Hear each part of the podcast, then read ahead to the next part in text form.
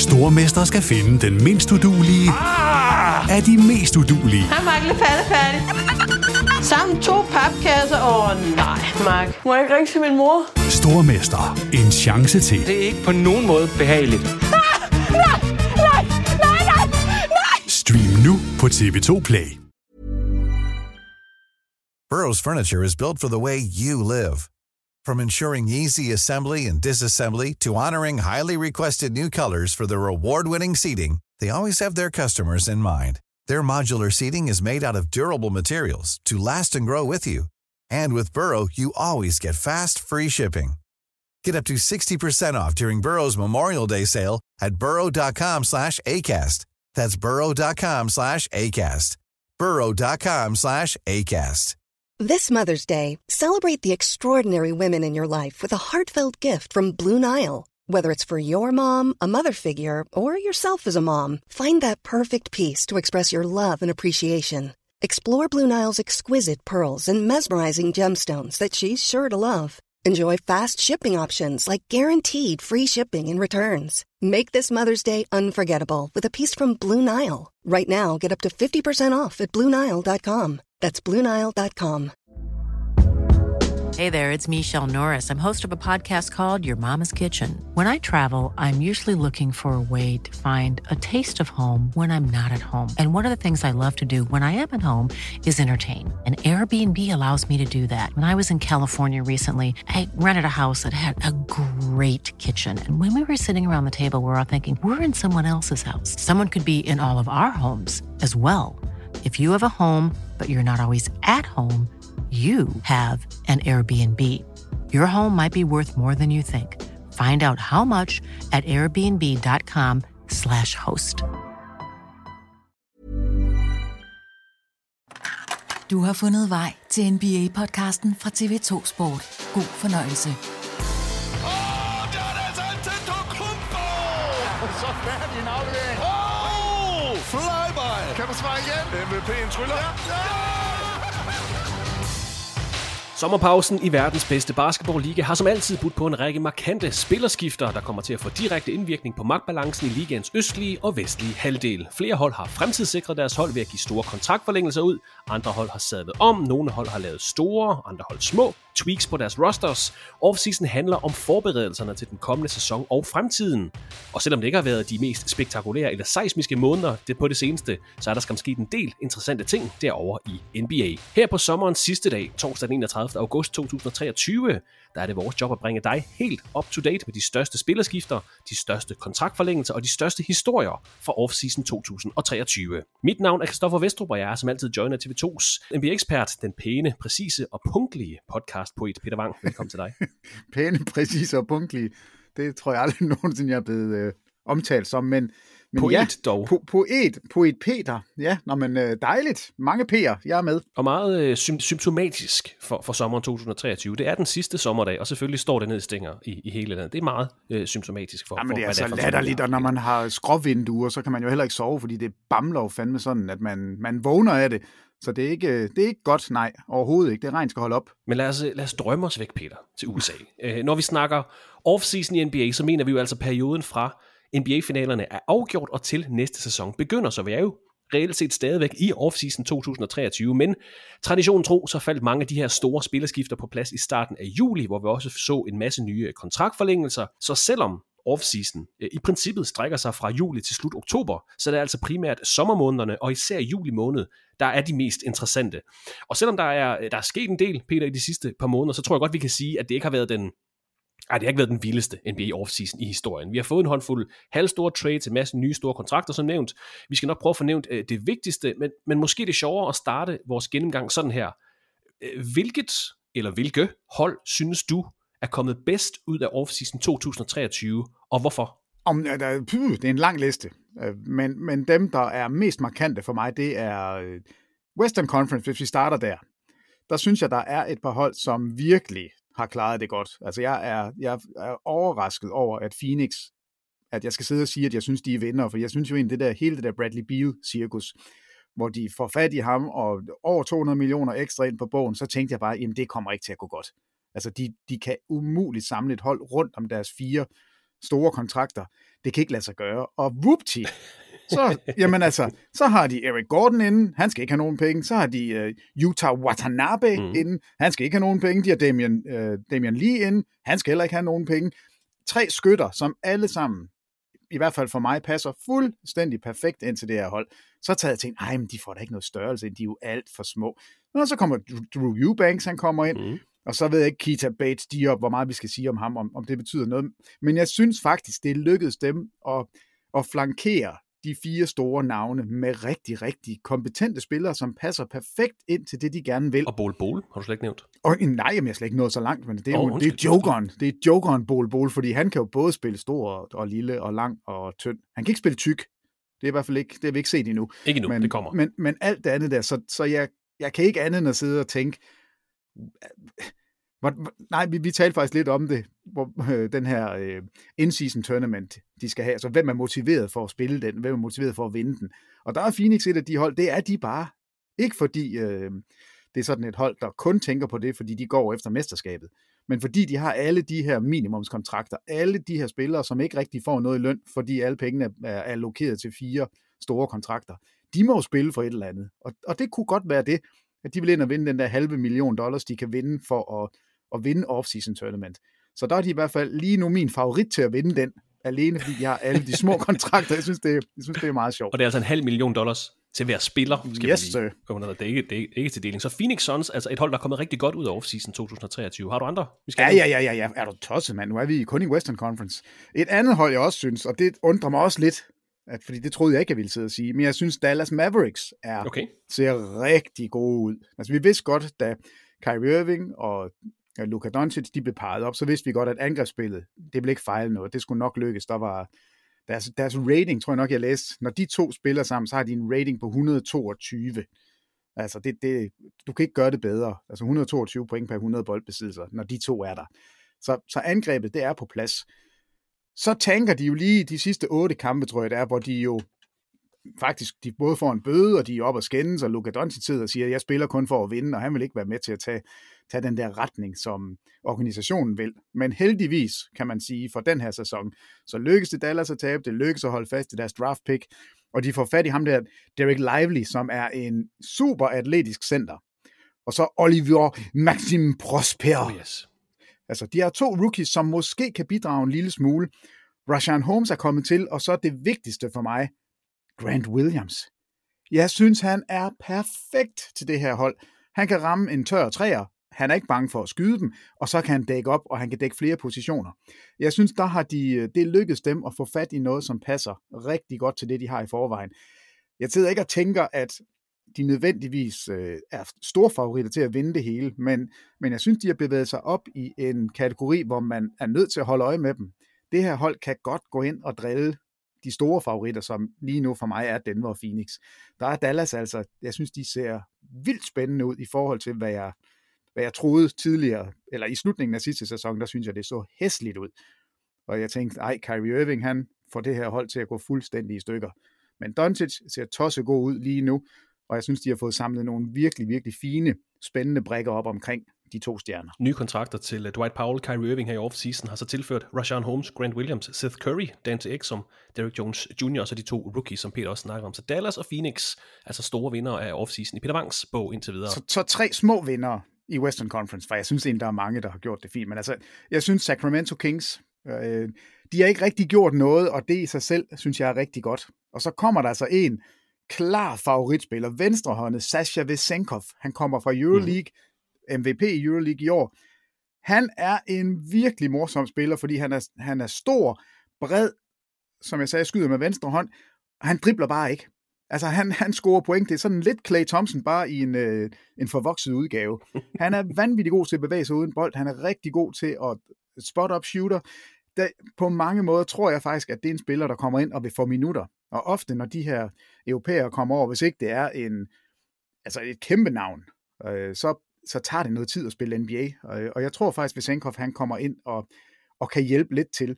Så Kings, de er, synes jeg, stærkere, end de var sidste år, hvor de jo havde deres øh, breakthrough season, og alt lykkedes for dem. Så det, det, jeg synes også, de står rigtig godt der. Det har været en god sommer i Western Conference. ja, men det synes jeg, fordi vi er nødt til også lige at nævne Grizzlies. Ja.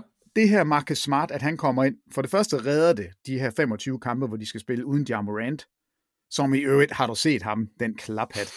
Nu løber han rundt inde på, på Twitter og lægger billeder op af sig selv i tre forskellige t-shirts med tre forskellige budskaber. Sådan, nu kan jeg ikke huske, hvad det er præcis, der, der står på dem, men det er sådan noget med, nej, oversat til dansk, så står der på den første, nu har jeg fattet det. Og nummer to, jeg går ikke mere i byen med pistoler. Og nummer tre, jeg skal nok opføre mig ordentligt. Det er det, der står. Det er faktisk det, der står på de tre. Så, så han er, der har de fået noget forsikring i de 25 kampe, han er ude. Og så tror jeg, altså Marcus Smart, man kan sige, hvad man vil om ham. Jeg er jo, jeg er jo stor fan, det ved jeg også, du er.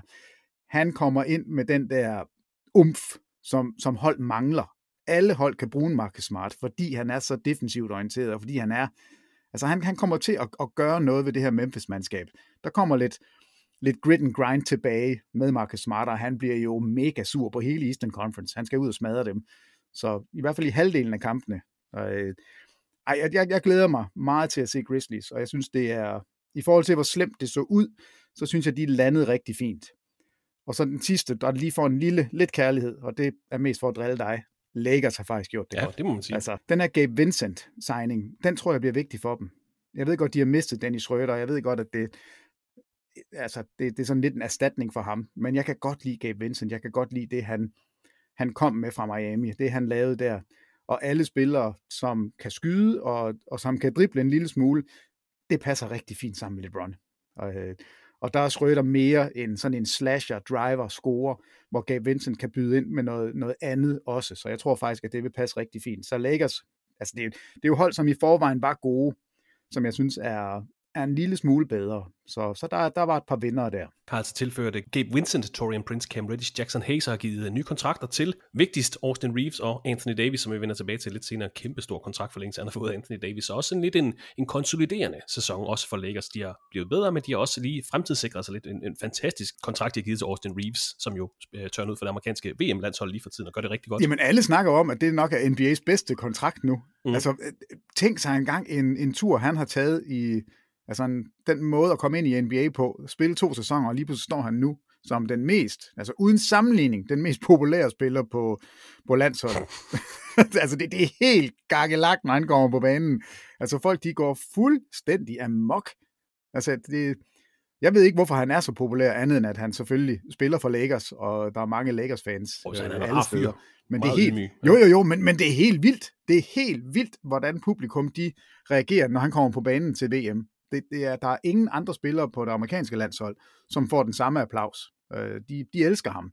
Og altså, Lakers chance for at vinde i år, den ligger i intern growth. Altså, at man har LeBron James, som jo er LeBron James, og det bliver han jo nok ved med at være den spiller i ligegyldigt hvor mange år han spiller nu, og de har sikkert sig Anthony Davis, men hvad der sker med Austin Reeves, og så det her øh, Gabe Vincent, det er små ting, der skal justeres. Mm men de var altså ikke langt fra sidste år. Nej, de var jo Western altså, Conference Finals, der blev de kørt over, bevares, men det var de tætte kampe. De blev kørt over, fire tætte kampe. Denver var klart bedst. Altså, det ikke, jeg sidder ikke og siger, at jeg synes, Lakers skulle have vundet. Det skulle de ikke. Men det er jo ikke bare et hold, der...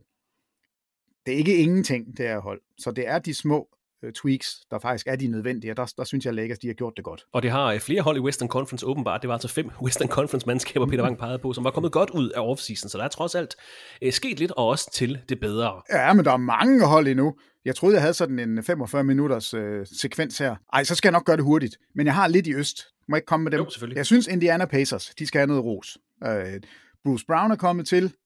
Jeg synes i øvrigt, den måde, han forlod Danmark på, klasse. Altså, jeg synes, han er så fed. Jeg kommer ind, vinder et mesterskab, gør alt det, I beder mig om. Jeg er, jeg er glad og det hele. Og når jeg forlader jer, så smiler jeg og siger, det var fantastisk. Jeg er ked af det, men jeg får flere penge øh, i Indiana.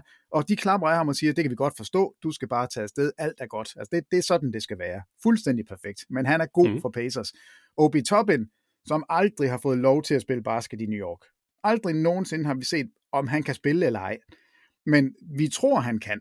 Øh, selvfølgelig en super atlet, viste også, som om han, han faktisk godt kunne skyde træer, og kan du se ham løbe rundt med Tyrese Halliburton, Bruce Brown på den ene side, Obi Toppin på den anden, og så deres rookie, øh, ham der Walker, som har ekstremt lange arme og er bygget som et køleskab. Ja, køleskabet skulle ja. Jeg tror, det bliver et...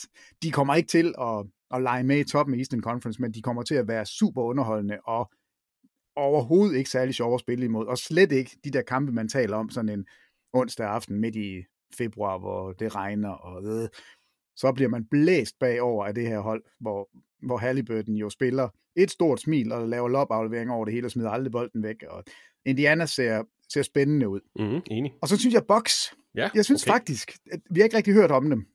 Andet end at, at, at der er en lille smule Antetokounmpo siger, jeg vil ikke skrive under på en extension. Jeg ved ikke lige, hvad der skal ske. Jeg vil lige se, om holdet de gør, som de, som de skal. Altså, de har alle spillere tilbage.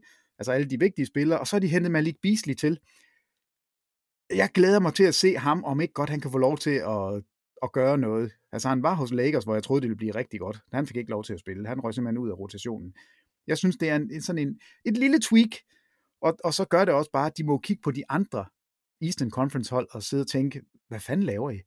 Altså, Celtics, tør I virkelig det? Gå med Porzingis, der sidder skadet lige nu til VM, og smide Marcus Smart væk. Er, er det fornuftigt? Det kan i hvert fald gå begge veje. Uh, Miami, okay, I smider alle jeres gode spillere væk, fordi I venter på Damian Lillard. Hvad nu, hvis ikke det lykkes? Hvor er I så henne? Og Philadelphia, vi gider ikke engang snakke om, hvor stor en katastrofe det er. Så, så alle, det snakker vi rigeligt om i sidste Ja, lige præcis. Men sådan alle topholdene omkring har i hvert fald deres issues. Og der har Box bare stay the course, vi gør som vi plejer, vi henter endda den anden Antetokounmpo-bror ind, bare for at, at sige, at vi har ham under kontrakt. Altså det, har de ikke også Gud? De har da også hentet Robin. Ja, Robin Lopez. Ja. Nej, vi har dem begge to. Ej, det har jeg slet ikke tænkt over. Det bliver også sjovt. Ja, Antetokounmpo-brødre og Lopez-brødre. Ja. Nå, det bliver fedt. Men altså, Box ser, ser skarpe ud. Og det sidste hold, jeg vil nævne i Eastern Conference, mm. som jeg synes har gjort det godt, det er Cleveland. Ja, enig. Altså, jeg ved godt, at alt kører på, kan vi signe Donovan Mitchell om to år. Altså, hold nu op, spil nogle sæsoner i gang, og så nyd det. Men de har hentet Max Strus til, de har hentet Niang til, de har hentet Ty Jerome til. Alle de tre spillere kan skyde, alle de tre spillere bidrager lige præcis med det, som, som Cleveland har manglet. Så, så det hold ser virkelig interessant ud. De var tosse gode sidste år, indtil de ikke var det i slutspillet. Nu har de fået lidt hår på brystet, nu er, nu er de klar til forhåbentlig at tage det næste skridt, og de har i hvert fald opgraderet deres roster, så jeg synes, det er, det er tre klare vindere i Eastern Conference. Har givet uh, ny, ny kontrakt til Caris LeVert med Cleveland Cavaliers i offseason. Ja, jamen, ham, ah, ham er jeg godt nok været lidt skuffet over. Jeg, jeg, jeg troede faktisk, han, øh, han ville kunne noget mere, men altså, it is what it is. Men, men, men skal vi ikke bare sige, at der er en stor taber? Altså er det ikke bare Philadelphia, så, så skal vi ikke snakke om andre tabere i offseason. Det kommer lidt an på, hvad der sker frem mod sæsonen, fordi der er jo også et hold, du har selv nævnt det, Miami Heat, vi vender tilbage til dem øh, lidt senere, der jo har mistet to starter for deres øh, slutspil. Ja, det er vildt. Øh, sidste sæson. Det, øh, det skal nok også adresseres på en eller anden måde. Jeg ved godt, at man får Tyler Hero tilbage, men øh, må ikke de sidder og venter? Jamen det, det, det lover jeg dig, de gør. jeg, jeg lover dig, de sidder Jamen, og venter. vi snakker om uh, lidt senere, men fra spekulationer om et trade, så lad os bare nævne, Peter, de vigtigste spillere, der er blevet traded her i offseason. Vi har snakket om nogle af dem i tidligere podcast, nu nævner vi dem lige igen, så vi har alt på det rene. Bradley Beal må sige at være det største navn, der er blevet traded i de sidste måneder. Han skifter altså fra Washington Wizards, nåede at spille der i 11 sæsoner, til Phoenix Suns. Uh, Chris Paul, Landry Shamet, fire første runde pick swaps og seks anden runde draft picks røg altså til Washington Wizards. Det var dog ikke ret lang tid, at Chris Paul, der blev sendt den anden vej, blev hos Wizards. Han blev nemlig sendt til Golden State Warriors i bytte for Jordan Poole, et par spillere og et første runde draft pick og et anden runde draft pick. Vi har snakket om det, Peter, men en lidt overraskende uh, trade. Chris Paul er nu hos Warriors, Jordan Poole tabte den her interne magtkamp hos uh, Golden State Warriors, blev sendt til Washington Wizards, uh, der ligner et franchise, der skal til at genopbygge. De har jo, som du har været inde på, også sendt Kristaps Porzingis væk. Ham vender vi tilbage til lige om lidt. Men Chris Paul til Warriors, Jordan Poole til Wizards. Hvordan giver det mening, synes du?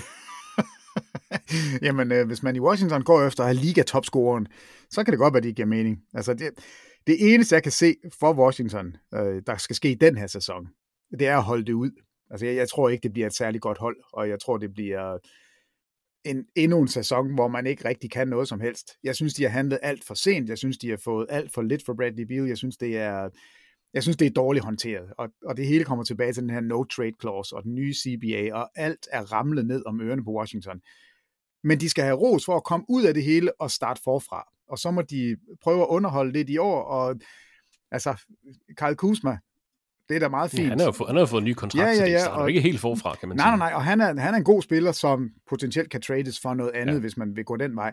Og så Jordan Poole, det bliver Jordan Poole-cirkuset, og det kan både være godt og skidt. Altså, når han er god, så er han jo måske den mest underholdende spiller overhovedet, fordi han er jo fløjtende ligeglad med, hvad der sker omkring ham. Men når han er dårlig, så er han altså, så kan han hverken drible eller skyde eller noget som helst. Så, så det, det tror jeg bliver en, jeg kan godt forestille mig, at det bliver en lidt lang sæson i Washington. Der bliver, der bliver mange ups and downs. Øh, og jeg synes, at, at Warriors i hvert fald lige den her sådan separate handel, eller hvis man kigger på det på den måde, så synes jeg, at de kommer styrket ud. Altså Chris Paul er 38 år gammel, men han har altså stadigvæk noget. Og hvis ikke han skal være første option, eller anden, eller tredje, eller måske endda fjerde, hvis han skal ned og være bænkspiller og komme ind, altså det kan godt blive en kæmpe bonus. Det er en helt anden måde at styre et hold på, end det Jordan Poole blev bedt om sidste år. Så, så du siger, at, at, at han tabte den interne magtkamp. Altså han har jo tabt det hele. Han fik en på lampen, og så var det ham, der blev traded. Det var, øh, ja. det har været skidt. Og, og Draymond, Draymond Green har fået en ny stor kontrakt. Ja, over, men altså, selvfølgelig også et, et klubikon, det ikke for at... Nej, men, men, men Jordan Poole fik jo hvad? Har han 120 millioner ja. dollars, så må ikke også han klare den. Men, øh, men han kommer ikke til et vinderhold, det, det må vi sige. Og interessant med, med Warriors med Chris Paul har også tilført Corey Joseph og Dario Saric her i offseason har som nævnt givet ny kontrakt til øh, Draymond Green. Jeg ved ikke, om vi skal sætte bord, Peter, på Bradley Beal hos Phoenix Suns, eller det er noget, som øh, du og Thomas vil snakke om i øh, fredagens podcast. Jeres øh, lille roadshow er jo tilbage efter sommerferie her i morgen. Der kommer et nyt afsnit af Billy Vang øh, på tur. Det kan være, at I skal snakke lidt mere om, om Phoenix og Bradley Beal i, i den. Ja, jeg må ikke, at vi kommer forbi ham i hvert fald. Altså, det, det bliver da... Hvis du kan gå ind med et hold og sige, hej, jeg har Bradley Beal som min tredje option, så er du med god. Altså, så, så, så, så, er det, så er det godt.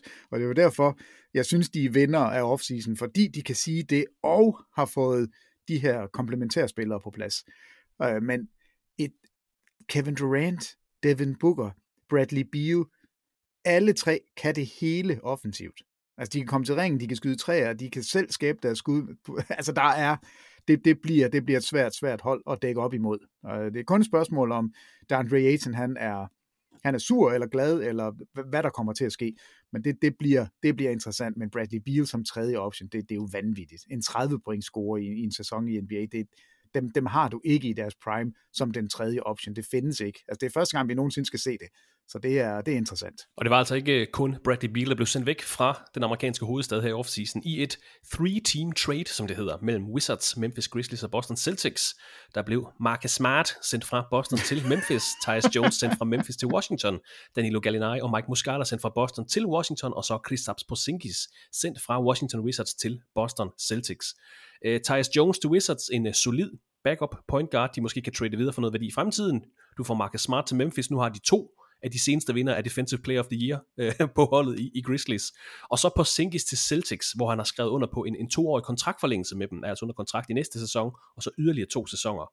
Hvad er det mest interessante ved den her handel, Peter? Du har været lidt inde på perspektivet fra Memphis. Jamen, jamen det, det er der på Sinkis øh, hos Boston. Altså Boston, synes jeg, har, har underpræsteret de sidste to sæsoner. Øh, jeg, jeg, jeg synes, de skulle have vundet et mesterskab, og jeg synes, de skulle have været i finalen sidste år. Altså det, det må jeg sige. Jeg synes, deres hold var bedre, og det, de mangler lige det sidste, og der, derfor går man ud og siger, okay, vi risikerer noget ved at sende klubikonet, og den spiller, der har været hos os længst tid, og vores bedste forsvarsspiller ude på gulvet. Nej, det kan godt være, at, øh, at der er nogen, der vil, vil sige, at Jason Tatum er, er det, og Jalen Brown måske. Nej, det er også lige meget. I hvert fald siger man farvel til Marcus Smart og får en spiller ind, som er, altså, potentialet er enormt stadigvæk hos Porzingis.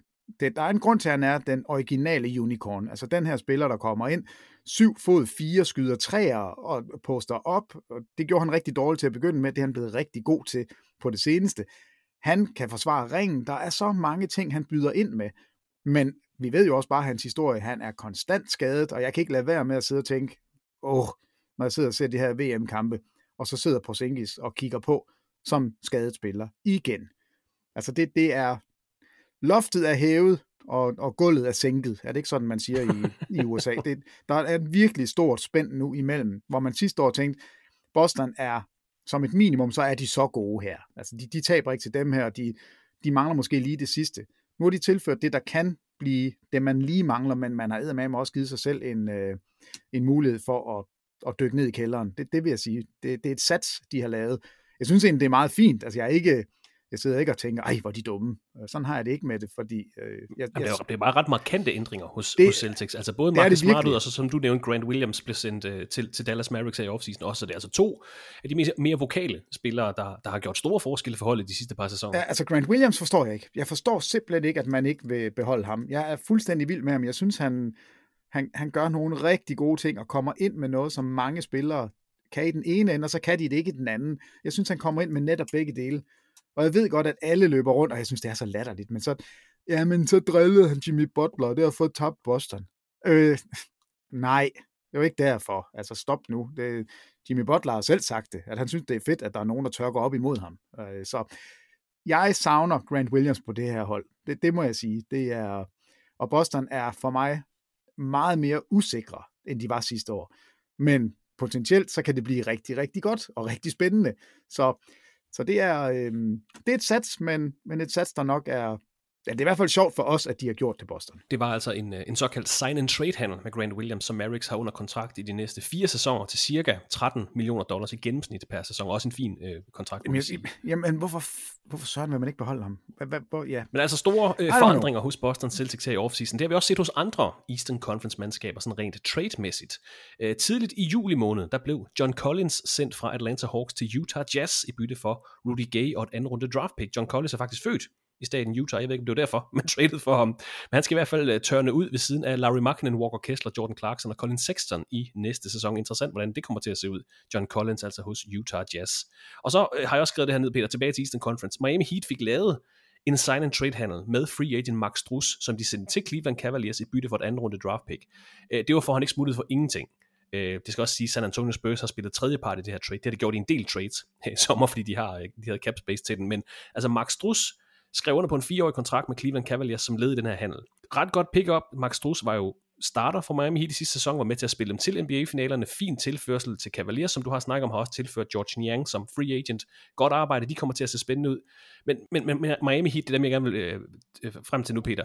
Når vi kigger på dem, sidste sæsons finalister, de mister altså en starter for deres slutspil-run. Og ja, det skal nævnes, Max Strus var jo kun starter, fordi Tyler Hero blev skadet, men alligevel. De har også mistet en anden en starter, som du var inde på, Gabe Vincent i free agent, der skiftede til Los Angeles Lakers.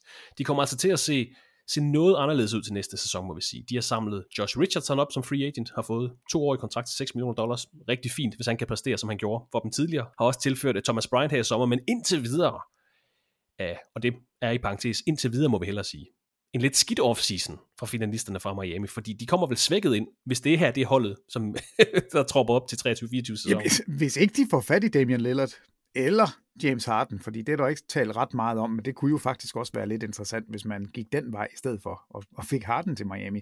Men, men får man ikke Damian Lillard til, så er de der pivringe. Det er to starter, og ja, det er starter øh, begrundet af en skade, men alligevel, de får selvfølgelig Tyler Hero tilbage, der kan præstere, men det er to rimelig vigtige brækker for deres finals run. Ja, det, det. Ej, nu, nu siger de pivringe, selvfølgelig er de ikke det. Altså, de vandt Eastern Conference sidste år, de, de stod i finalerne, der, så det er jo et rigtig, rigtig godt hold, men de er ikke lige så gode som sidste år. Det er de ikke, og, og det tror jeg også godt selv, de ved.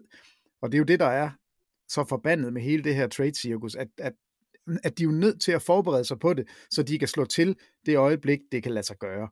Og derfor har de, øh, har de gjort, som de har gjort. Og jeg skal ikke sidde og second guesse noget som helst Miami Ej, det, gør, det gør vi ikke. de er bare men de er bare klogere end os andre. Så. Det er det nye Spurs faktisk. Hver gang vi tænker Miami Heat, de er færdige, der, de skændes på bænken, de kommer ikke til at udrette noget som helst, så går de i finalerne. Jamen, altså, det er de nye Spurs. Det, det er vildt, og, øh, og det skal nok lykkes. Altså, jeg tror da, jeg tror da kun, at det er et spørgsmål om tid, inden Damian Lillard han er der. Altså, han skal nok komme til. Det skal nok lykkes. Og så står vi sikkert tilbage, når vi skal gå i gang med slutspil til sommer, og kigger på Miami og siger, okay, de er ikke det højeste seedede hold, men det er det hold, alle frygter at møde, fordi nu har de fået øh, sammenspillet holdet, og de har Jimmy Butler, som nu har fået noget offensiv hjælp, som, som Kyle Lowry ikke har kunne give ham på den måde, de havde håbet. Så det er, øh, det er the waiting game, vi er i gang med, men lige nu, ja. som holdet ser ud lige ja. nu, så var de bedre, indtil videre. indtil videre, så var de bedre sidste år. Hvis vi bare lige skal have de sidste ja, halvstore trades for offseason med, så kan vi nævne, at øh, Brooklyn Nets har traded Joe Harris til Detroit Pistons og Patty Mills til Houston Rockets, plus de har lavet Seth Curry smutte til Dallas og Utah Watanabe smutte til Phoenix. Så det lader til, at, at Nets prøver at, at gå lidt yngre med deres hold. De har i hvert fald sendt spillere væk og lavet spillere gå øh, som free agents. Øh, Phoenix Suns har traded Cameron Payne til San Antonio Spurs, Dallas Mavericks sendte en pose penge til Sacramento Kings i bytte for Rashawn Holmes og Olivier Maxence Prosper.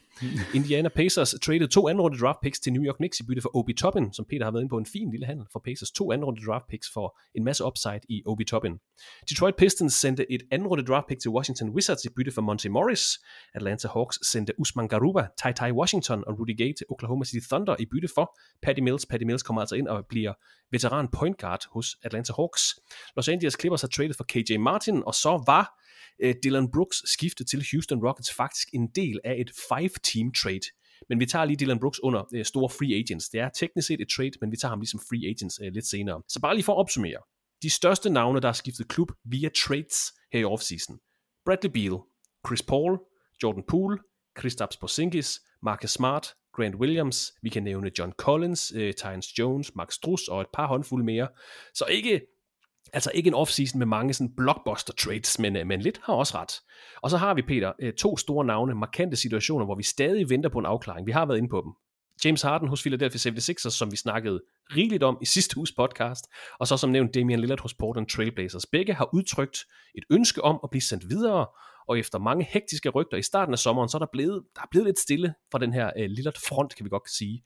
Så vi har, ikke, øh, vi har jo ikke så meget at fortælle om sagen. Altså Miami Heat virker som nævnt som det mest oplagte bud på en ny arbejdsgiver. Det er det, han gerne vil hen. Det er dem, der måske også har nogle brikker til at lave et, et, et trade. Men der virker ikke umiddelbart til at være noget under opsejling. Hvad kan vi gøre status på den her sag her i dag, 31. august? Er det helt skidt, hvis Lillard ruller ud ved siden af Scoot Henderson i næste sæson? Og er det helt skidt for Miami Heat, hvis ikke de får lavet et trade? Hvad kan vi sige om den her sag? Ja, jeg synes, det er skidt for Portland. Altså, det, det vil jeg sige, fordi det er, de er jo ingenting. Altså, det, det er jo et besynderligt hold, som det er konstrueret lige nu. Og Damian Lillard har udtrykt sig. Han vil gerne videre. Han skal nok arte sig. Altså, jeg tror ikke, han, han kommer til at, at stå i training camp og snakke telefon som Ben Simmons, eller spise sig tyk som James Harden. Altså det, det, det gør han ikke, men, men det her det er jo ikke planen. De drafter jo ikke en guard, som de gerne vil bygge et hold op omkring, uden at sende Lillard væk. Så, så de går simpelthen nu bare og, og venter på, at, at de kan få nok for ham. Altså det, det så, er, så det er du, hele planen. du vil sige, det er skidt, hvis han uh, tropper op i en Portland Trailblazers uniform her til oktober? Nej, det er skidt, hvis han slutter i en Portland Trailblazers uniform. Men jeg vil godt, Okay, jeg vil godt have okay. det her på plads inden. Og jeg synes, det er derfor, den er... Altså for mig at se, så er det en done deal. Det kommer til at ske. Jeg, jeg vil være rystet, hvis ikke Damian Lillard spiller for Miami. Altså det, det, det okay, tror jeg og det vil være rigtig skidt for Miami Heat, hvis ikke de får lavet en handel det, for en stor det- profil. Ja, det synes jeg. Jamen, enten en, en Okay. altså, de skal jo have fat i Jovic i Miami. De skal have fat i noget, noget ungt, og så skal de have fat i nogle draft picks. Det er det, det gælder om for dem, fordi de skal starte forfra nu. De skal ikke ud og have et, et stort, altså en, en stor stjerne på 32. Altså det er ikke det, man går efter. Man går efter ungdom og draft picks, og det skal de nok få. Det er bare et spørgsmål om, hvordan den handel bliver konstrueret. Det, det tror jeg, det kommer til at ske. Du Men tror, det kommer til at ske før sæsonstart? Bare, ja, det er jeg så i tvivl om. Ja. Det er jeg i tvivl om, om det bliver der, øh, eller om man lige ser der. Men, men det kommer til at ske. Altså, de er, jeg tror bare, de skal være tålmodige, og det, det siger de også i Miami. Vi er også tålmodige, og så må vi se. Øh, Hvem der kommer længst tid? ja, sådan et eller andet. Ej, de må, de må mødes på halvvejen på en eller anden måde. Det vil være ærgerligt for, for begge hold, fordi vi vil jo gerne se Damian Lillard spille for et hold, der kan vinde det hele, og vi vil gerne se de unge spillere i Portland få lov til at vise noget, når Damian Lillard ikke er der. Så, så det, det er, det, jeg, jeg synes, det giver mening. Og det er derfor, jeg synes, det er så markant anderledes end det, der foregår i Philadelphia. Altså, jeg er simpelthen så vred på... Nej, det er da ånds, for det er jeg jo ikke. Men jeg synes, det er mærkeligt, at James Harden, han, han gør sig så utilbens. Jeg synes, det er så underligt, fordi hvis han kigger omkring, så har han et hold, der kan vinde et mesterskab. De kan vinde et mesterskab med det her hold. Han har fået en ny head coach. Hold nu op med alt det ballade og gå ind og spil. Altså, og så må du klare det her med Daryl Morey, det må du ordne på en eller anden måde. Altså, øh, kan de ikke lave sådan noget MMA? Altså et eller andet, jeg ved det ikke. Få det afsluttet, og så sige, okay, jeg, jeg synes, du er åndssvag, men jeg synes også, du er dum. Godt, men kan vi ikke godt øh, holde det separat? Nu har vi en arbejdsplads, vi har et hold, der kan vinde det hele, vi har den forsvarende MVP, vi har brækkerne til at vinde et mesterskab. James Harden, fat det nu, lad være med at tvinge din vej væk endnu en gang, for tredje gang skal du da ikke ødelægge et hold. Altså, hvor er det, hvor er det fjollet? Så øhm, den, den situation ved jeg simpelthen ikke, hvordan den ender, men alt tyder jo på, at han kommer til Clippers, at de til sidst bliver nødt til at få et eller andet for ham, ellers så kan de, den her sæson, jeg tror ikke på, at James Harden, han arter sig. Jeg tror simpelthen ikke på, at han møder op og, og er den gode James Harden. Han møder op, fordi så får han sine penge, men vi har jo set ham, når han ikke vil være der, så ved vi godt, hvordan han opfører sig. Så det her, det er, det er derfor, de er de største tabere, at de ikke har fået styr på det her, det er en katastrofe. Altså Sixers ser, altså det ser forfærdeligt ud lige nu, og det betyder også, at Joel Embiid, han gider ikke mere, og alle vil jo kigge på Joel Embiid og sige, det kan vi godt forstå. Den børnehave, du har været en del af i så mange år, kom væk. Vi vil alle sammen støtte dig. Vi vil gerne trade for dig. Han kan godt komme til Aarhus. Det er fint. Og sådan tror jeg, alle vil have det. Så nej, Lillard, du må gerne komme væk. Det er fint. Godt for Portland, godt for Miami. Sixers, nej, en katastrofe. Jeg synes, det er så ring. Damian Lillard er altså stadigvæk hos Trailblazers. James Harden er stadig hos Philadelphia 76ers. Vi holder naturligvis øje med. Historierne fra Nordamerika skal nok opdatere dig her i podcasten og på vores sociale medieprofiler. Tilbage til offseason 2023, hvor vi har nævnt de største trades, øh, de største handler fra de seneste måneder. Vi har jo også en stor gruppe spillere, der har skiftet klub via free agency. Og her skal vi også have nævnt de største navne. Og her er vi, vi er nødt til at kigge mod Houston Rockets, som et hold, der har trukket de store overskrifter den her sommer. Houston Rockets har nemlig sikret sig Fred Van Fleet i free agency. Øh, teknisk set var der tale om en sign and trade handel, men Rockets har altså også samlet Dylan Brooks op, der kommer til efter seks sæsoner hos Memphis Grizzlies. Den sidste her, måske ikke den den rareste, kan man sige. Det var vist, øh, de var vist øh, gået op i en spids mellem ham og, og, og organisationen. Men Fred Van Fleet har spillet syv sæsoner hos Toronto Raptors. Han var en bærende kraft på mesterskabsholdet i 2019. Så Dylan Brooks, Fred Van Fleet, Peter, et par solide spillere, man tilfører til den her øh, unge gruppe Rockets-spillere. Giver de her to spillere mening ved siden af Jalen Green, øh, Alperen Sengun, Jabari Smith Jr. og Armin Thompson? Ja, det synes jeg faktisk, det gør. Og, og Dylan Brooks, vi kan sige om ham, hvad vi vil. Øh, han siger jo selv, alle hader mig på nær mine holdkammerater. Og det ved jeg ikke om helt rigtigt. Det lød næsten som om, at de også holdkammeraterne havde ham en lille smule. Men altså, han er, han er sådan en, man, øh, hvis man kan lide ham, så, så kan man virkelig godt lide ham, fordi han kommer ind med det her forsvar, og så må man håbe på, at han for søren dog kan lade være med at skyde alle de mærkelige skud. Og det kan jo godt være, at han kan blive en lidt bedre spiller selv, altså at han godt lige kan se, det, det her, det, min effektivitetsrate er ikke så stor. Jeg er ikke så god til at ramme, som jeg selv tror, jeg er. Tallene taler for sig selv, og det kan godt være, at han kan justere sig en lille smule, men han kommer ind og er trods alt en veteran. Han spiller med landsholdet lige nu, og det kan være, at han kommer tilbage fra det, den her landsholdstur, og er en forandret spiller. Øh, det, indtil videre har han skudt på samme måde for landsholdet, og han skyder også nogle besynderlige skud, men det, de er gratis lige nu, fordi de ikke er, de er ikke rigtig presset endnu. Det, det, det kommer lidt senere. Øhm, men jeg synes faktisk, det giver mening, og jeg jeg ved godt, man har betalt mange penge for dem begge to, men det er to spillere, som er veteraner, som kan lære de unge spillere, hvordan man skal gøre, og, og specielt Fred Van Fleet vil jeg gerne lytte til. Altså han, han ved noget, og han er ikke han er ikke sådan øh, en kolerisk spiller, ligesom Dylan Brooks. Altså han, han, der er ro på, og så skal man have fundet ud af, hvordan bruger vi Alperen Shingun, fordi det, det er hele, det, altså det er den lille Jokic, det er ham, vi for alvor skal have se øh, i scenesat. Og der tror jeg, at Van Fleet kan blive en kæmpe hjælp, og så har man altså fået noget, noget forsvar ind med begge spillere. Så jeg, jeg synes faktisk, det giver mening. Okay, Rockets har også øh, tilføjet Jeff Green, Jock Landale og Aaron Holiday som free agents. De har vundet 17, 20 og 22 kampe i de sidste tre sæsoner. De er ind på to 15. plads og en 14. plads. Så to af de her, lad os bare kalde dem store free agent navne, en ny træner i Ime Udoka, Tror du, Rockets tager et stort spring op i Western Conference i den kommende sæson, eller er modstanden simpelthen for hård til det? Jeg tror ikke, de, øh, de bliver et markant hold. Jeg tror stadig, det bliver det de dårligste hold. Nu sad jeg lige, mens du taler, så lagde jeg tallene sammen. Altså over tre sæsoner har de vundet 59 kampe. Det er jo ikke engang, på en sæson, så er det jo ikke engang en, en, en vanvittig sæson. Altså hvis du kan nå 60 sejre, så er det flot. De har ikke engang 60 sejre på tre sæsoner. Hold op, hvor er det ringe. Har, har været genopbygning, det er en proces. Ja, ja, ja, det er fint. Altså det, det, bliver et, øh, det bliver et ret sjovt hold. Det tror jeg, jeg, jeg, jeg glæder mig faktisk ja. rigtig, rigtig meget til at se dem. Og de kommer til at vinde flere kampe end sidste år. Men de kommer ikke til at være et slutspilshold.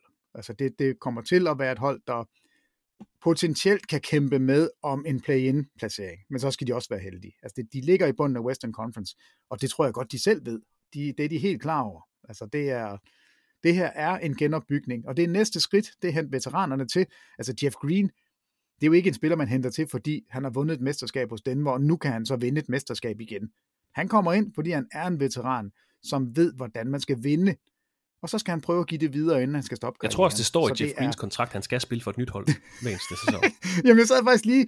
Ish Smith hvor er han? Er han stadigvæk hos Denver? Eller er ja, han det tror jeg. Jeg tror faktisk, de lavede en ny kontrakt. Det kan jeg faktisk For jeg mener, det er, de, det er de to spillere, som har spillet for flest hold, og det vil så sige, hvis ikke... Har Jeff Green været i Houston tidligere? Ja, det tror jeg, han har. Det er vi nødt til at finde ud af. Altså, så Ish, Schmidt er vist også smuttet den, som, den tager vi til næste uge. Som free agent hos Denver. Ja, men hvor, hvor signer han så? Jeg mener ikke, han er på en roster lige nu. Nå, det kigger vi på, fordi det er lidt sjovt, at de to, de kommer lige ind, vinder en mesterskab, og så smutter de til, til endnu et hold. Altså, The det, journeyman, ja. Ja, det er virkelig rigtig journeyman. Det er fedt.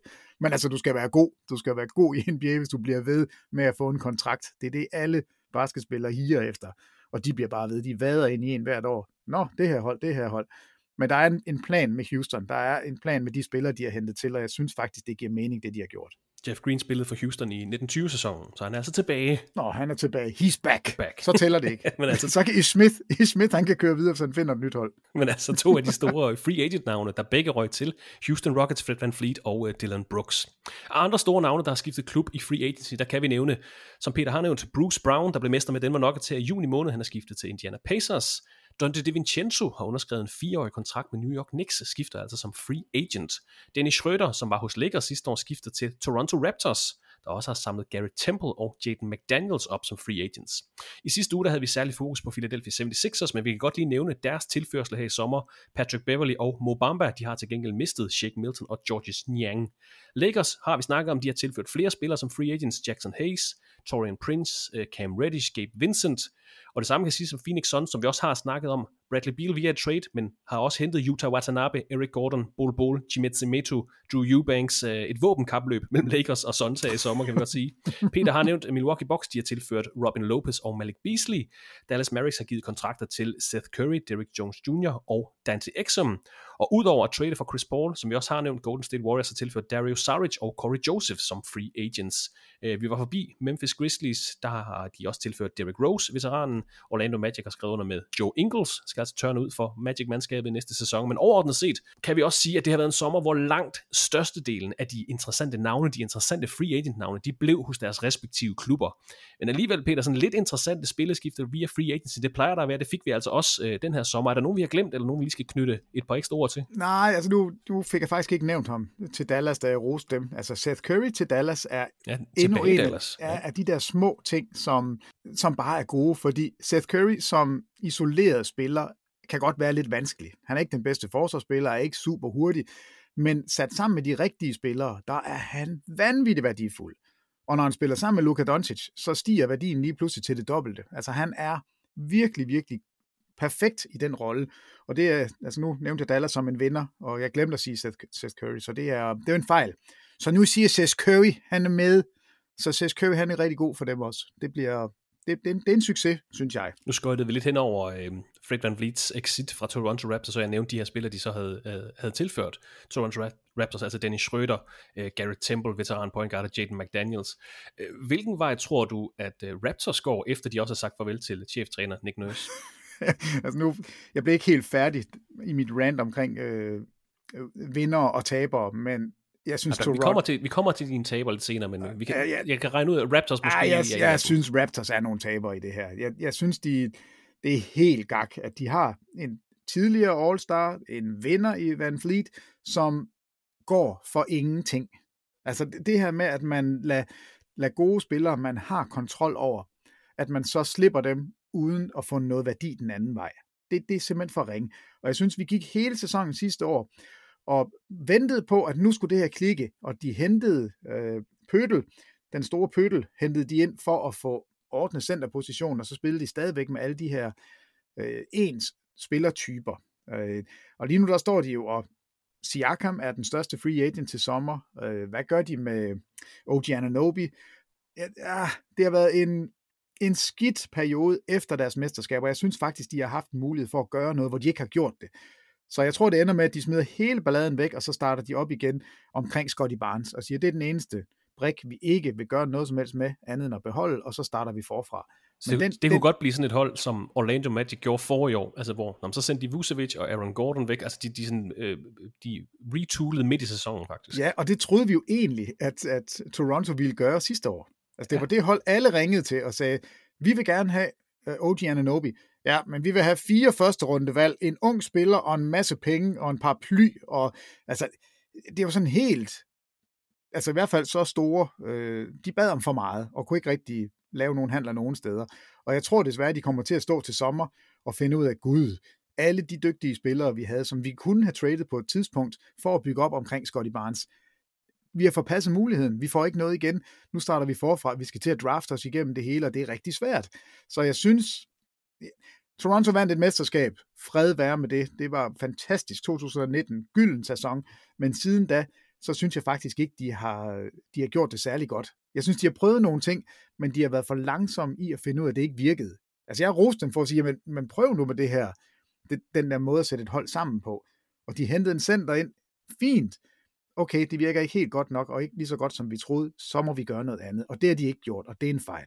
Men som nævnt, altså en sommer, hvor øh, størstedelen af de her interessante free agent-navne, de blev hos deres respektive øh, klubber. Vi har selvfølgelig fået en række kontraktforlængelser og nye kontrakter til spillere, som selvfølgelig ja, blev hos de klubber, de uh, tørnede ud for i sidste sæson. Her er de største og vigtigste nye kontrakter og eller kontraktforlængelser. Ja, det er det lidt ind i grupper, Peter, fordi vi fik også en, uh, fik en håndfuld uh, forlængelser på igangværende rookie-kontrakter, og der har vi i hvert fald fået tre store, Tyrese Halliburton, LaMelo Ball og Anthony Edwards, har alle fået femårig kontrakt forlængelse på deres rookie-kontrakt til 217 millioner dollars. Øh, det er alle tre kontrakter, der kan stige til 260 millioner dollars, hvis de altså kommer på et All-NBA-hold, vinder Defensive Player of the Year eller MVP-prisen. Jeg tror ikke, der er nogen af de her tre spillere, der vinder Defensive Player of the Year-prisen, med al respekt, men Tyrese Halliburton hos Indiana Pacers, LaMelo Ball hos Charlotte Hornets, og så Anthony Edwards, VM-profilen øh, for USA, kan vi godt sige, hos Minnesota Timberwolves. Alle tre har fået femårig kontraktforlængelse på deres rookie-kontrakt. Desmond Bain hos Memphis Grizzlies har også fået øh, en femårig forlængelse af rookie-kontrakten. Den er dog kun kun i gåseøjne 197 uh. millioner dollars. Men der har man altså også sikret fremtiden uh, lidt hos Memphis Grizzlies, har altså Ja Morant, Desmond Bain og Jaren Jackson Jr. under kontrakt de næste mange år. Vi kan også nævne, bare fordi der er ikke nogen, der snakker om ham, Isaiah Stewart hos Detroit Pistons. Fireårig forlængelse af kontrakten, rookie-kontrakten, 60 millioner dollars. Billig, billig. Det er en vanvittig god kontrakt. Det synes jeg også. Altså, jeg, ved, jeg ved ikke, hvor god Isaiah altså, Stewart er, men uh, en fin kontrakt. Ja, men en fin kontrakt for Detroit. Det er ikke, det er ikke mange penge, de har betalt for ham, og Beef Stew, han er, øh, han er meget mere, den her kontrakt bliver, bliver værdifuld, eller den er værdifuld for dem, det, det er rigtig godt set. Det var i hvert fald de, de store forlængelser på igangværende gang med rookie-kontrakter. Den næste gruppe af spillere er store forlængelser på kontrakter hos de uh, lidt mere etablerede, lidt ældre spillere. Og her fik vi i hvert fald uh, en løsning på de mange spekulationer, der har været omkring Boston Celtics. Jalen Brown, 5 år, 304 millioner dollars supermax forlængelse træder i kraft til 24-25 sæsonen. Den største kontrakt i NBA's historie. Brown kom op, øh, kommer til at tjene op til 65,6 millioner dollars om året i det sidste år den nye kontrakt. Men øh, så sagde Lakers, hov hov, Anthony Davis, treårig forlængelse med en player option i det sidste år, 186 millioner dollars. En forlængelse af hans nuværende kontrakt træder i kraft til 25-26 sæsonen. Han skal altså have 54,6 millioner, 59 millioner og 63,4 millioner dollars i 27-28 sæsonen. Teknisk set kommer han til at tjene en lille smule mere. Lidt over en million mere end Jalen Brown om året. Så den her lille forlængelse gør faktisk Anthony Davis til den højst betalte spiller i fremtidens NBA. Og her skriver vi også indtil videre, og der skal nok komme nogle meget vildere kontrakter de næste sommer her. Men lad os bare lige få gøre de store forlængelser færdige, Peter, så kan du få lov til at reagere på de her øh, massive beløb til Jalen Brown og Anthony Davis. Domantas Sabonis forlængelse af nuværende kontrakt 4 år 175 millioner dollars træder i kraft til 24-25 sæsonen. DeJounte Murray hos Atlanta Hawks en forlængelse af den nuværende kontrakt 4 år 111 millioner dollars. Jordan Clarkson forlængelse af nuværende kontrakt 2 år 28 millioner dollars træder i kraft til 24-25 sæsonen. Og som vi nævnte tidligere, Kristaps Porzingis har en sæson tilbage på sin nuværende kontrakt. Efter skiftet til Celtics underskrev han en toårig forlængelse til 60 millioner dollars. Men det er naturligvis, Peter, de her altså gigantiske forlængelser til Jalen Brown, Anthony Davis, der har trukket de store overskrifter. De spørgsmål, der måske var om sammensætningen hos Celtics, de spørgsmål, der måske var om Davis' fremtid hos Lakers, de er i hvert fald blevet forstummet for nu, må vi sige, begge med store kontraktforlængelser, der holder dem i henholdsvis Boston og Los Angeles. Jamen, der var ikke andet at gøre. Altså, det, det her er, det er sådan, NBA fungerer nu. De spillere, som, som kan kræve at få en makskontrakt, de gør det selvfølgelig. Og hvis ikke de får, som de vil have, så er der et andet hold, der vil tage dem. Og, og de her spillere, det, det giver mening, at Lakers de betaler den helt store pris for Anthony Davis. Den bedste forsvarsspiller, når ikke han er skadet. Det, den bedste komplementære spiller, LeBron James nogensinde har haft. Og det er ikke for at tale ned om hverken Chris Bosh, eller Dwayne Wade, eller Kyrie Irving, eller Kevin Love, eller alle de andre gode spillere, han har været hos. Anthony Davis, 100% healthy, er et monster i begge ender af banen. Øh, mm. og, og og det er prisen, og han er i sin prime lige nu. Så det er jeg egentlig ikke overrasket over. Man slår bare korsets tegn og, og tænker, hvor er verden dog et skørt sted, at, at man kan spille basket og så få milliarder for det. Altså det, det er jo helt gakkelak. Men, men sådan er det, og, og de skal have deres penge. Det er ikke fordi, jeg sidder og siger, at spillerne ikke skal have dem. Hellere dem end ejerne. Øhm, og Jalen Brown, det lyder helt absurd, når vi ser et, et beløb på 300 millioner dollars for at spille basket i fem år. Og vi kan huske, at var det ikke Glenn Robinson, der fik en 100 millioner dollars kontrakt, hvor vi sad og tænkte, altså way, way, way back, hvor vi tænkte, det, det er helt umuligt, det kommer aldrig til at ske, og da Shaq fik 100 millioner, var sådan, det kan, nej, altså sådan er deres øh, kontrakter skruet sammen nu. 35 procent af salary cap'en kan du give til en spiller, og sådan er det. Øh, det betyder bare, at der kommer gradvist med, tror jeg, vi vil se flere hold gå, gå Phoenix-vejen, altså have enkelte spillere, som får nærmest det hele, og så skal man finde alle de der komplementære spillere, som ikke kan få ret meget. Øh, men altså, jeg er ikke overrasket over nogen af de to kontrakter. Øh, jeg tror faktisk, jeg ville have, have været overrasket, hvis ikke Jalen Brown fik den af Boston, og hvis, hvis ikke Anthony Davis fik den af Lakers. Og lidt sjovt, at det er de to dynastier, de to hold, der har vundet flest mesterskaber. Det er så også de to hold, der lige nu har de to største kontrakter. Det, det synes jeg bare er lidt morsomt. Men altså, so be it. Det, det er sådan, det fungerer. Men altså store kontraktforlængelser på igangværende kontrakter, hvis man kan sige det sådan. Der er også blevet lavet nye kontrakter til spillere, der blev hos deres respektive hold, og det gjorde sommeren øh, ja, lidt mindre kaotisk, for her finder vi nemlig en gruppe af de mest interessante free agents i 2023, der altså blev hos deres hold, underskrev nye kontrakter, og vi starter i den måske lidt for store ende, Peter. Jeremy Grant, 5 år, 160 millioner dollars med Portland Trailblazers. Så skal vi selvfølgelig lige vende os til de nye standarder og sige, jamen ja, Grant tjener jo kun halvt så meget som spiller som Jalen Brown, og 20-30% mindre end Anthony Edwards. Men øh, måske er det her en god kontrakt til trades om et par år. Det ved vi jo faktisk ikke. Så må vi se, hvordan øh, capen den er, men umiddelbart ret mange penge til Jeremy Grant. Øh, leveret en solid sæson for Trailblazers sidste år, det skal siges.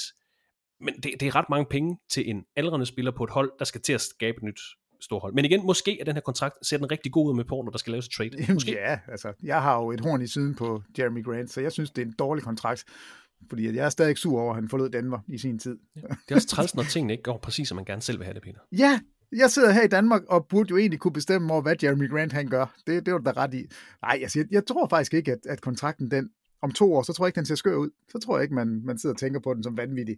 Men lige nu, øh, der er det sådan, men, men lige nu, okay, skal man skal ikke lige... til at genopbygge? Hvad fanden Jamen, altså. ja, altså, øh, det, det er, det ser lidt vanvittigt ud fra Portlands perspektiv, vil jeg sige. Kyrie Irving øh, blev hos Dallas Mavericks øh, for nu, tre år, 126 millioner dollars med en player option i sidste sæson. Kyle Kuzma blev også hos Washington Wizards, fire år, 120, eller 102 millioner dollars.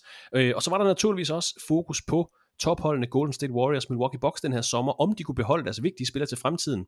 Det kunne de. Draymond Green 4 år 100 millioner dollars, og hos mestrene fra 2021 Milwaukee Bucks Chris Middleton var unrestricted free agent her i sommer og har fået en 3-årig kontrakt til 102 millioner dollars. Det samme var Brook Lopez, altså unrestricted free agent, har fået 2 år 48 millioner dollars. Så de to tophold, kan vi godt kalde dem. Golden State Warriors, Milwaukee Bucks formåede altså at holde på deres øh, store profiler. Josh Hart var også et øh, interessant free agent navn her i sommer. Han opdagede ind i sin player option til den kommende sæson.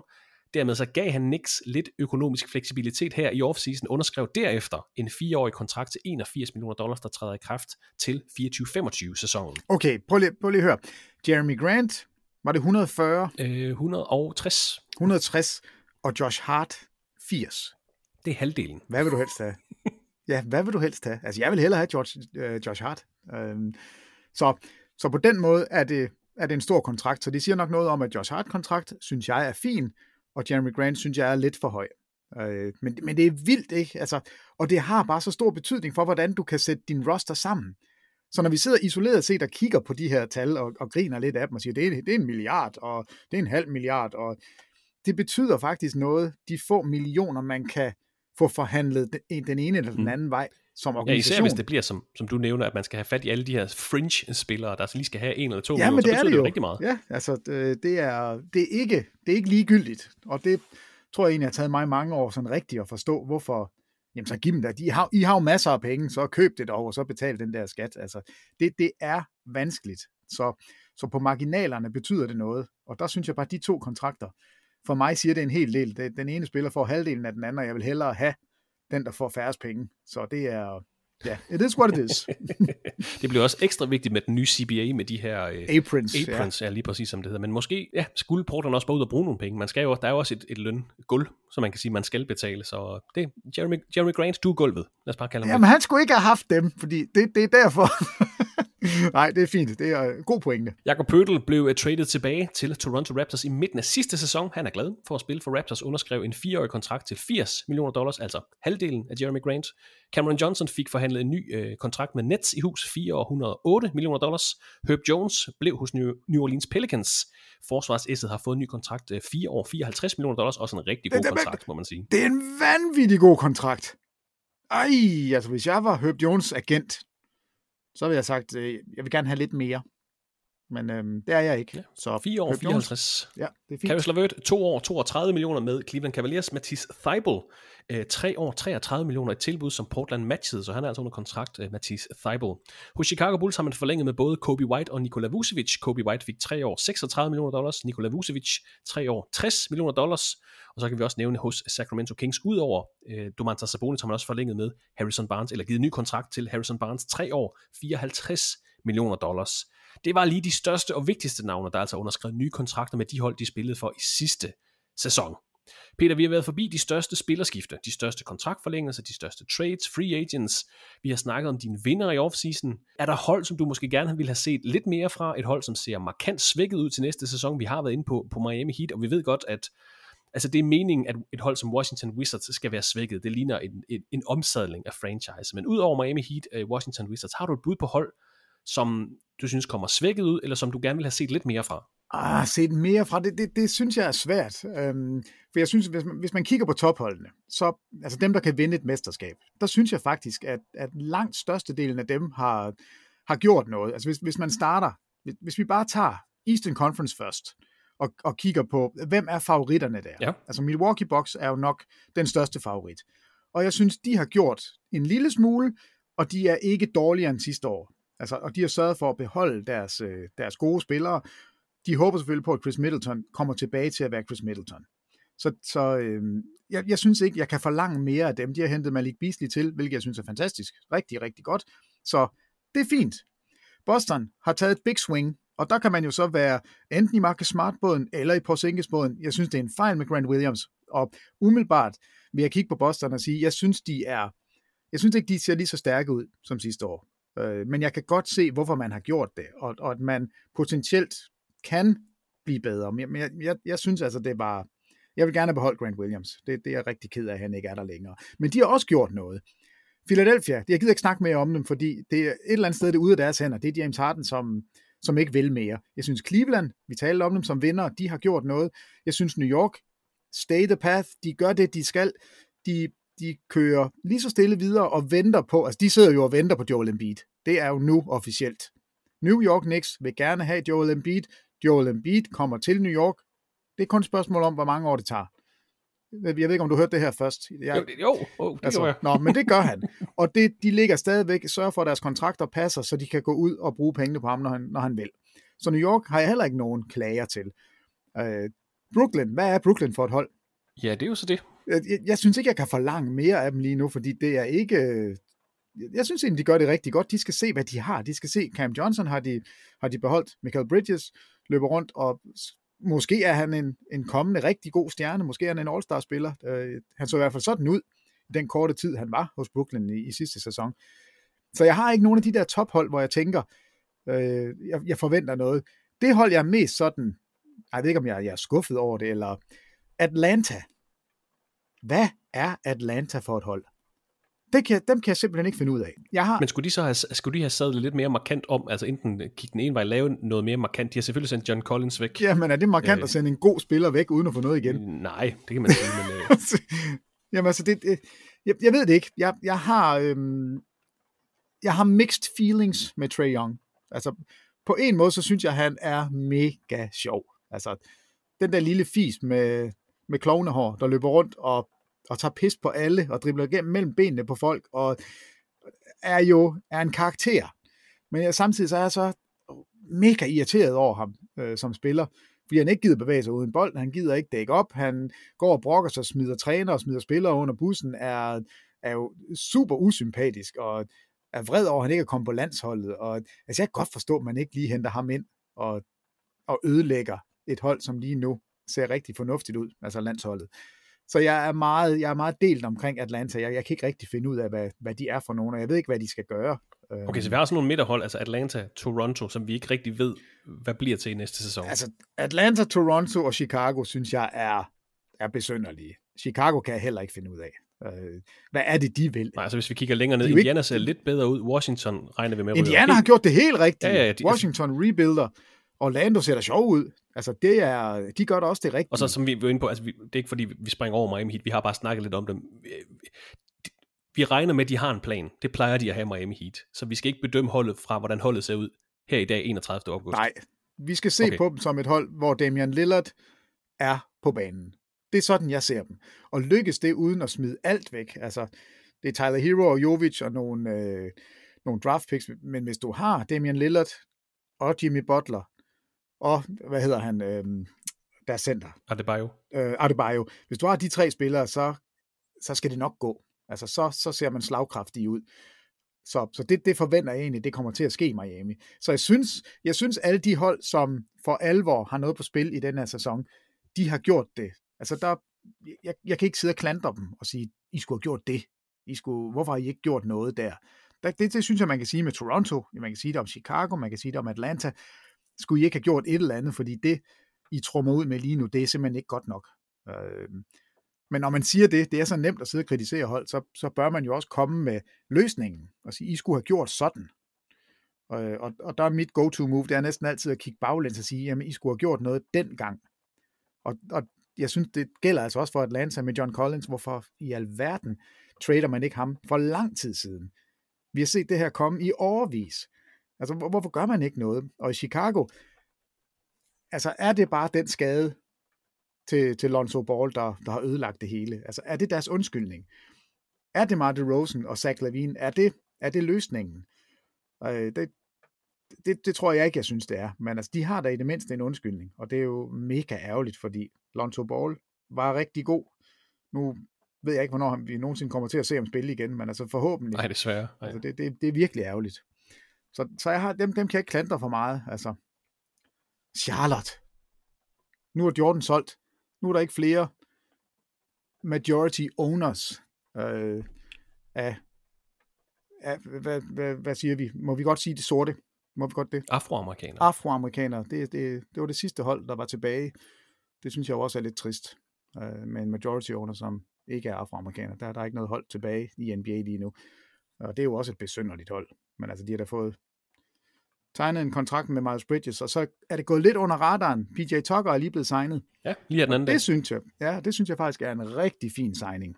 Øh, den, er, den er jeg egentlig glad for, for Charlotte, så den får de et lille plus for. Og du, øh, du pegede jo på fem vinder i Western Conference, så der har de også gjort det godt øh, her i offseason, men et hold, der ikke har gjort så meget, Peter, som vi måske også måske venter lidt på. Altså Los Angeles Clippers, kan vi blive kloge på dem? Altså Denver har mistet Bruce Brown, ser stadig stærk ud. Memphis Grizzlies har lavet det her.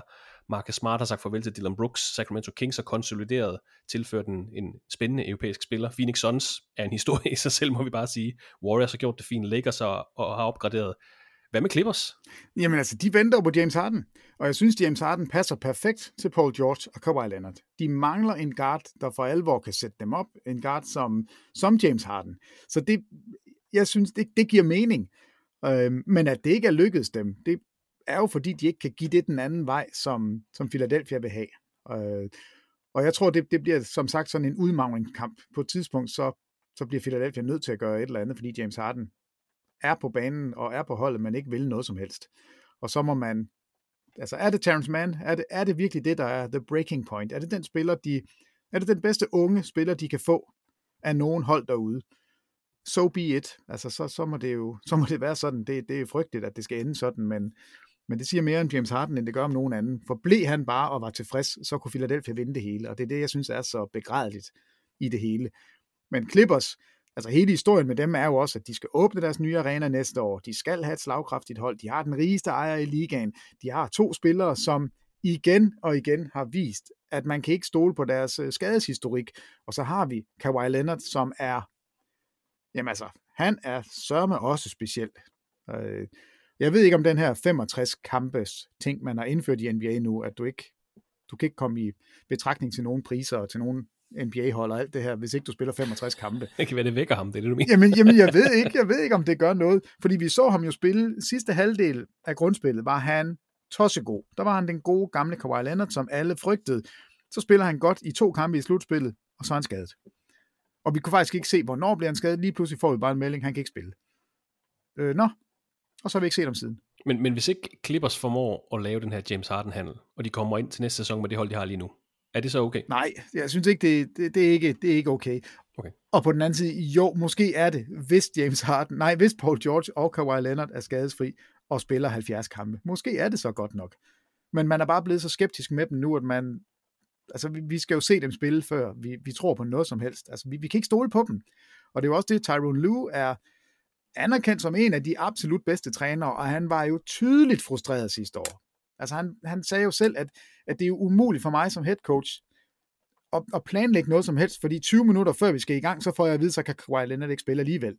Øh, hvad, hvad i alverden skal jeg stille op? Altså han var jo, normalt der siger de ikke sådan noget, øh, så folk kan høre det. De siger det nok derhjemme, og til sig selv foran spejlet, og, men, men ikke ud til rapporter, men altså, han var rasende sidste år over ikke at kunne få lov til at lave en gameplan, ikke kunne få lov til at konstruere noget som helst, fordi han aldrig vidste, hvem der var der.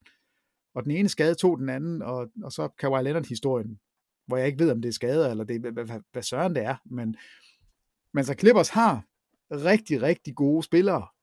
De mangler måske lige det sidste, men det, det de frem for alt mangler, det er bare kontinuitet på banen, at det er de samme spillere, som er der, og at man kan regne med dem, og specielt selvfølgelig de to stjerner.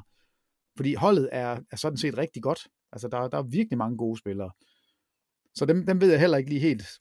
De venter selvfølgelig på James Harden, og det, det tror jeg også kommer til at ske, og det skal nok blive en succes for Clippers. Det tror jeg faktisk, det gør. Og når vi kommer lidt uh, tættere på sæsonstarten i 23-24 sæsonen, så skal vi nok uh, udsende nogle podcast, hvor vi sætter fokus på alle hold, hvad de har lavet i offseason, og hvad udsigterne er for dem uh, til den kommende sæson. Men vi har om ikke andet fået vi har fået lidt action den her offseason. Forberedelserne frem mod sæsonen 23-24, som vi altså kaldte det. Ikke den vildeste NBA-sommer, men stadig lidt kaos, der gør, at vi skal genfokusere på styrkeforholdet og magtbalancen. Lige meget hvad, så skal det nok blive sjovt i den kommende sæson.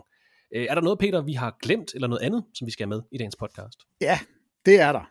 Altså, fordi jeg ved godt, at du ikke ser det så meget, som jeg gør. Men altså, VM i basket kører lige nu. Der er 55 NBA-spillere med. Det er en anden måde at se basket på. Kampen er hurtigere, der er ikke så mange timeouts, der er smæk på. Det er virkelig sjovt. Altså, den helt store taber indtil videre, de er lige blevet færdige med, med første runde, hvor man spiller i sådan nogle gruppespil, og så er der to hold fra hver gruppe, der går videre til et nyt gruppespil. De er færdige med første runde. Et af de helt store hold, og et af dem, som alle havde regnet med, måske kunne spille mere om medaljer, Le France. Le France. Le France er ude, og det var, nej, hvor fik de tæv. Altså, de tabte med 30 til Canada i den første kamp, hvor de bare blev fuldstændig slået i stykker. Altså, det, det, var, det var dybt, dybt imponerende af Canada, men også pinligt for Frankrig.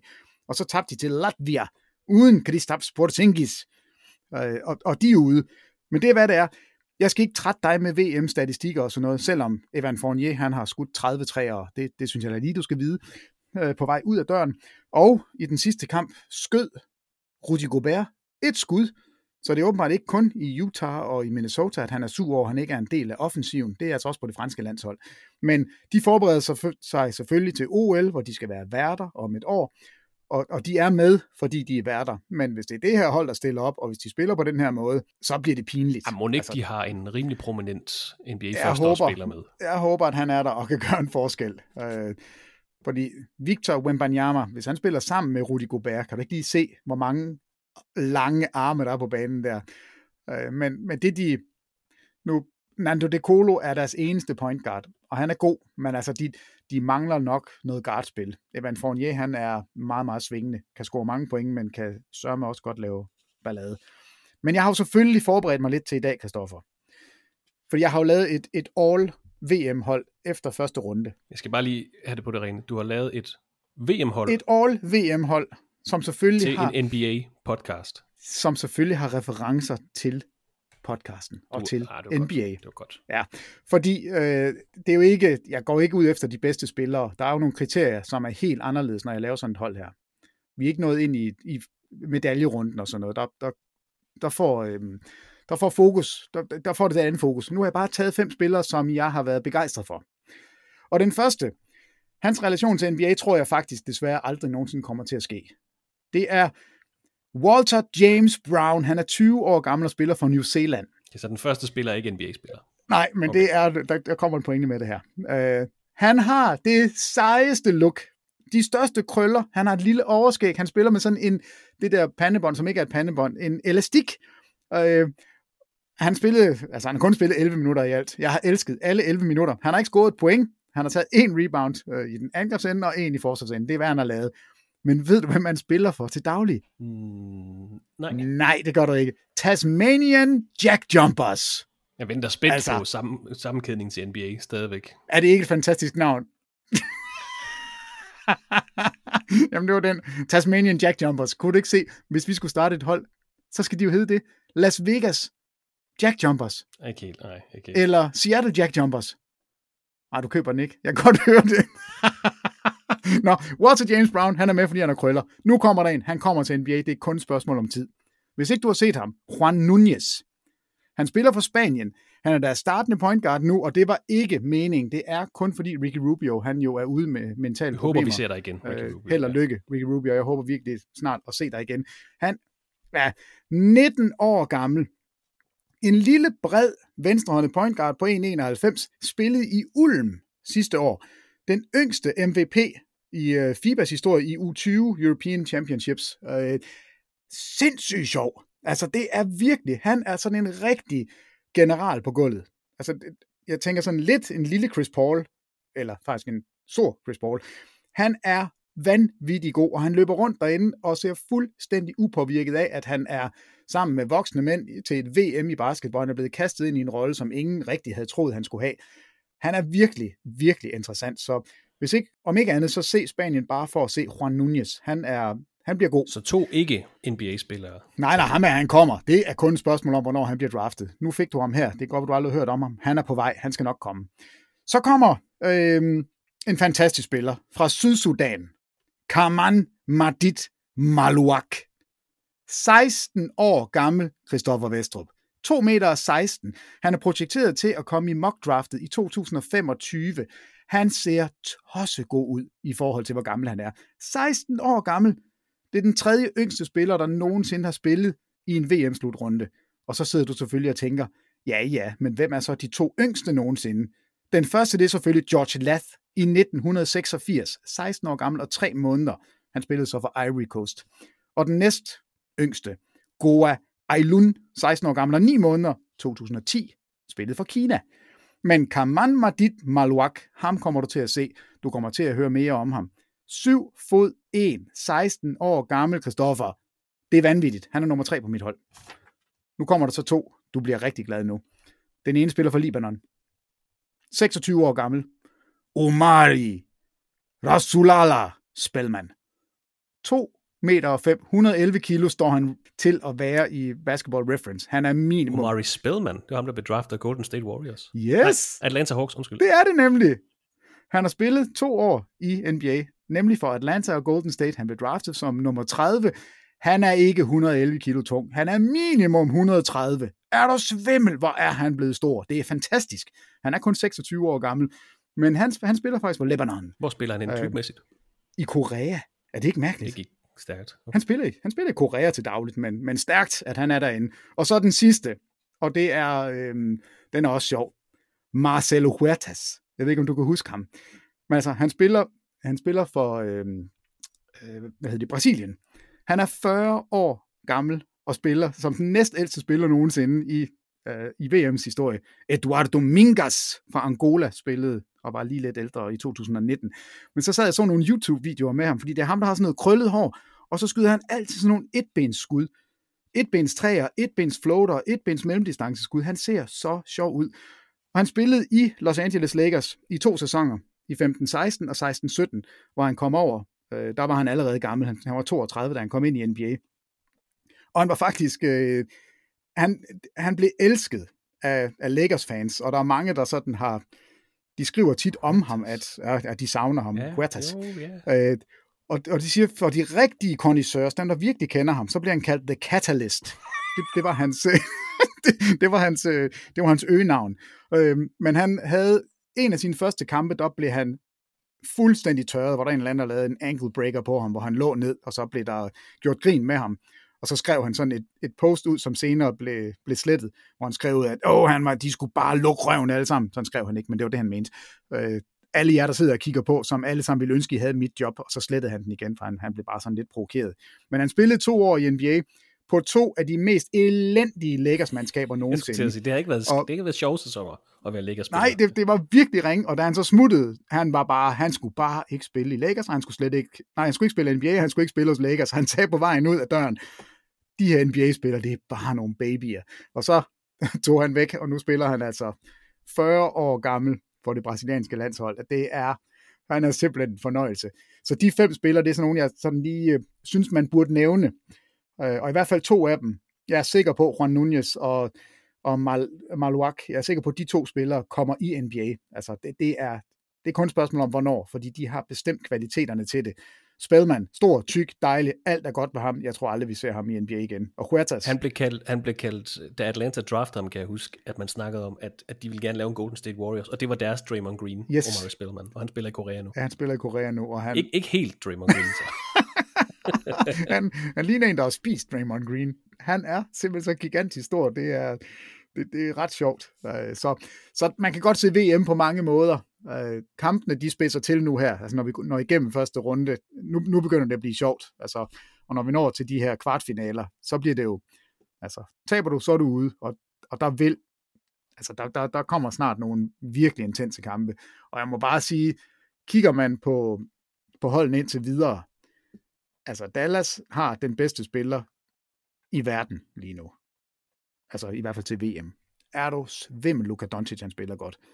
Altså han smadrer alt. Han er simpelthen så tung og så god. Han snitter 15 straffekast per kamp. Folk de praller bare, jamen han er helt vild. Folk praller af på ham, det er, og det hold ser interessant ud. Han, han, han bærer altså et, et slovensk mandskab nærmest helt alene, og alle de der komplementære spillere er gode. De har ham Toby, en center, en amerikansk center, som spiller for, for Slovenien, som skyder træer og dunker. Altså, de er, de er godt one-two punch, men altså, Luka Doncic, uden sammenligning, bedste spiller ved VM indtil videre. Og jeg der sidder derude og siger, nej, det er Shea Gilgis Alexander. Øh, nej, det er det ikke. Det er Luka Doncic, og så kan Shea Gilgis Alexander være nummer to. Sølvmedalje til Shea Gilgis Alexander. Apropos, guldmedalje. Apropos Shea Gilgis Alexander, Peter. Det kan være, at jeg lige kan få dit take på det her. Fordi øh, her i går torsdag, der lavede vi et post ud på vores sociale medier, og det er, det er sådan en lille leg, der hedder, du skal starte en spiller, du skal bænke en spiller, og du skal cutte en spiller. Så du skal simpelthen vælge en spiller helt fra. Og så jeg cutter ikke Westbrook. Jeg gør det ikke. Men du skal vælge mellem Devin Booker, ja. Jason Tatum og Shea Gildes Alexander. Og hvad er det? Er det til, et, til en en mod en, eller er det til at bygge et hold op omkring? Det er bare på dit hold. Ej, hold op. Det... Ah. En på starter, en på bænken, og en skal du cutte. Og du skal ikke tænke på kontrakter og sådan noget. Det er kval- spillerkvalitet. Mæssigt. Godt, jamen så trader jeg... Nej, så... så, du, så du indfører en fjerde kategori. Jeg trader. Ja, jeg, jeg trader Devin Booker. Jeg sætter Devin Booker ned. Jeg vil have Gildes Alexander og Jason Tatum. Okay, du cutter Og hvorfor? Devin Booker. Jeg cutter Devin Booker. Mm. Og jeg vil have Hvem de to andre, fordi jeg synes, det er, det er de bedre forsvarsspillere. Hvem starter du? Hvem jeg starter? Tatum eller, eller Gildes oh. Jeg starter, Luka Doncic. Nej, så tager jeg Tatum. Tatum, Gilles Alexander, og så Devin Booker ud. Jeg tager Tatum som starter, Gilles Alexander, Devin Booker. Ja, og hvis du spørger mig i morgen, så kan det være det omvendt. Det er godt. Men det, i dag der var også andre, Tatum. der var... Øh, der havde problemer med den her lille leg. Der kommer flere af dem her i løbet af efteråret og i løbet ja, men af den er der modbydelig. Lege på vores sociale medier. Ja. Nå, men altså, hvem tager du så? Marcelo Huertas eller Juan Nunez? Spilmand. eller Omari Spilman. Det er et fedt navn. Omari Rasulala Spilman. jeg, jeg tror, jeg det bliver ordene i denne uges NBA-podcast fra TV2 Sport. Husk, at der også kommer en Bildervang på tur-podcast her i weekenden, som nok også skal stikke lidt af i både VM og NBA-retninger. tak til dig, Peter Wang, for din tid og dine ord, og øh, vi, det er mig, vi snakkes ved i næste uge. Det gør vi, jeg glæder mig allerede. Og tak til dig, der lyttede med her i vores off-season recap. Vi håber, at du blev klogere og blev underholdt. Vi er tilbage med en frisk podcast i næste uge. Ha' en god uge, ha' det godt, til vi lyttes ved igen.